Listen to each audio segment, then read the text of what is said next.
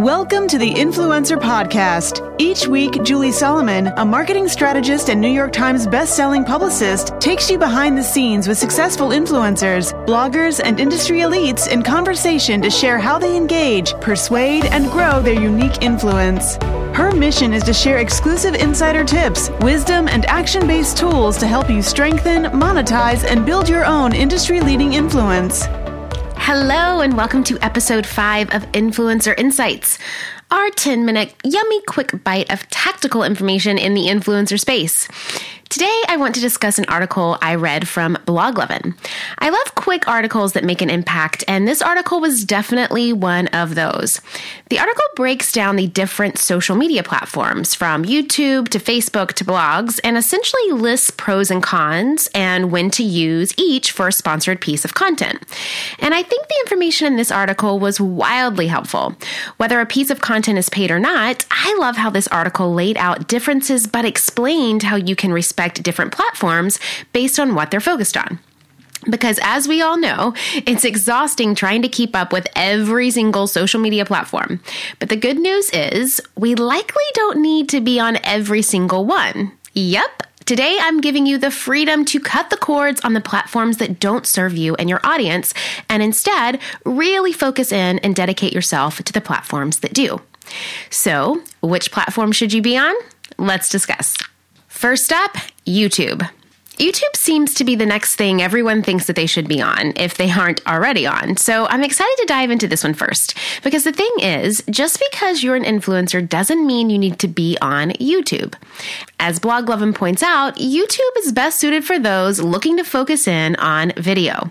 For influencers who might show workouts, beauty tutorials, or cooking, YouTube makes more sense than, say, sharing your outfit of the day.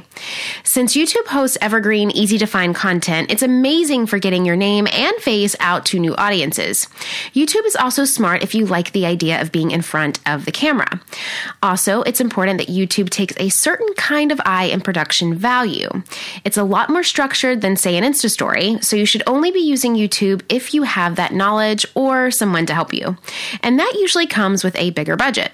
From editing to graphics, YouTube videos can be an investment. But if your wheelhouse is something like a tutorial or fitness video and you have a budget, or even better, a sponsor paying you money to create a video, consider it. Now, if you don't have a budget, don't have content that makes sense for YouTube, or simply don't want to be on the camera for that long, Instagram stories or Snapchat is likely a better use of your video efforts. Which brings me to talking about, drumroll please, Instagram, the platform that we all think and hear about all day long, right? Now, you're probably thinking, Jules, no matter what you say, I'm still ranking Instagram as my number 1 platform and putting all of my energy there. Well, hold on one sec. Yes, Instagram is a heavy hitter in terms of influencer marketing and one of the top platforms for campaigns. There's no denying that. And Instagram's features like live and stories provide an amazing platform for videos with less production backbone, which is great for people who want to be more candid or show something quick while connecting. I will say, though, it's crucial to not think of Instagram as your only source of social connection. One of the cons is that search is limited on Instagram. You can only direct link a URL in your bio or via the swipe up feature, and we all know it's harder than ever to get all of your content seen by your audience. If you're putting a lot of effort into videos on your Instagram content, it's healthy to consider other platforms to share content as well. And while we're talking about other platforms to consider, let's get into Facebook. For those of you in your late 30s and beyond, you're probably a bit more comfortable with Facebook. Heck, I still remember the day that it came out when I was sitting in the Phi Mu sorority dorm sophomore year at the University of Tennessee, and I rely on it tremendously in my business now. If you're on the younger side and don't see Facebook as a place where your audience is, I get it, but I wouldn't rule it out right away. Facebook's biggest pro, Bloglovin actually polled 20,000 people, and over 57% of them said that Facebook is the platform where they're most likely to engage with sponsored content. That's right. So if you do have a following on Facebook and have been on the platform for some time, it's absolutely smart to share sponsored or unsponsored content there. With the addition of the algorithm changes, it's also a good idea to take advantage of building a community through the use of Facebook groups.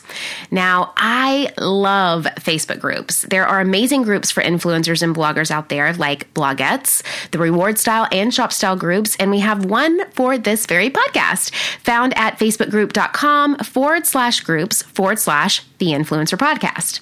Facebook can serve as a tremendous opportunity to share and connect. So even if you're not on it daily, don't weigh it out, even if you don't have a huge following there. But something those of you with a younger audience should definitely consider: Snapchat. Yep. Bloglovin found that the 17 and under segment, Snapchat is the preferred platform for consuming video content, even more so than Insta stories. I definitely call that a pro. Snapchat is a great option for creating low-budget, fun videos, whether sponsored or not, and reaching a large audience, especially now with their Discover function. I'm not saying you should jump on the platform with bunny ears if your content has nothing to do with video and you don't have a young demographic, but it does make sense for the younger crowd. One downside to Snapchat is the analytics are simply not up to par with something like Insta Stories, so brands are more hesitant to pay for production on Snapchat. Now, for one of my favorite platforms as a consumer, Pinterest. The thing about Pinterest is that it's actually not a social media platform at all.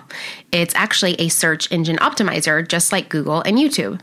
Pinterest is also one of the top sources for blog traffic, especially if your content surrounds parenting, food, home, decor, wedding, DIY, or fashion, as those tend to be some of the most popular verticals there. If you have imagery to share, it's very much worth putting the content out into Pinterest and creating a strategy around what you're sharing. Plus, another pro is that with the search function being a main attraction, you're able to potentially meet the eyes of new people every single day.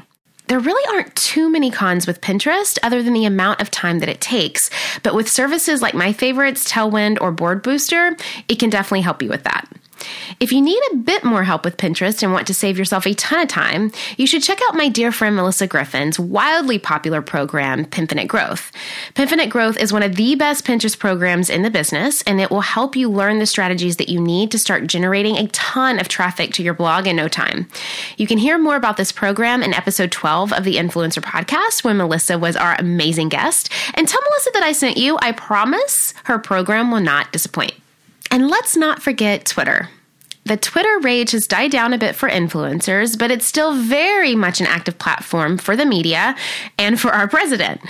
If short-term content and buzz is your thing, then Twitter is a must. But it's not a top platform for influencers who are creating visual content, so it's just something to kind of note. Last up, blogs and podcasts, baby. As Bloglovin points out, and I very much agree, blogs are a unique platform in that they're capable of supporting long-form content in a way that other social media platforms just are not. And you can say the same for podcasts. And even more important, you own your blog and podcast. It's yours to keep. If Instagram goes away tomorrow, you'd still have your blog or podcast. The con, of course, is that blogs and podcasts do take time to manage, and you'll want to make sure that the quality of your writing and your production and imagery is up to par, which can be done solely or with the help of a capable team. So even though social media might be leading the show, if your content supports it, I wouldn't count out keeping up with your blog and podcast, or the Kardashians if that's your thing. And there you have it. I loved breaking those down, and I hope that you're able to stop and really consider which platforms make the most sense for your brand. So now, time for our Q&A Monday. What's the most relevant to your audience? What makes the most sense with your type of content? Which platform should you be giving more attention to? And which platform should you be giving less attention to? Let me know on one of my favorite platforms, Instagram. Comment on my last Instagram post telling me which platform you're going to be dedicating more time to and which one you might not stress as much about. My handle is @JulesSolomon, and I'd love to chat there. And either way, remember to screenshot this episode and share it with me over on Instagram by tagging me @JulesSolomon and hashtagging The Influencer Podcast. I always love to see who's listening alongside me. I'd also love to hear your feedback and thoughts on the show. Please keep sending in any questions that you may have because I plan on answering them in a future episode of Influencer Insights. To leave a feedback or question, head on over to iTunes and share your thoughts or questions as a review. You can also send in questions via our newsletter, which you can sign up and gain exclusive access to at theinfluencerpodcast.com. Thanks for listening, and I'll talk to you soon. Are you ready to create your own industry-leading influence? For show notes, downloads, and action-based tips, head to www.theinfluencerpodcast.com, where you can find out more about this week's episode, guest, and our host, Jules Solomon. If you enjoyed this week's episode, please take a minute to go to iTunes and leave a review so we can help other influencers like yourself build their own successful business.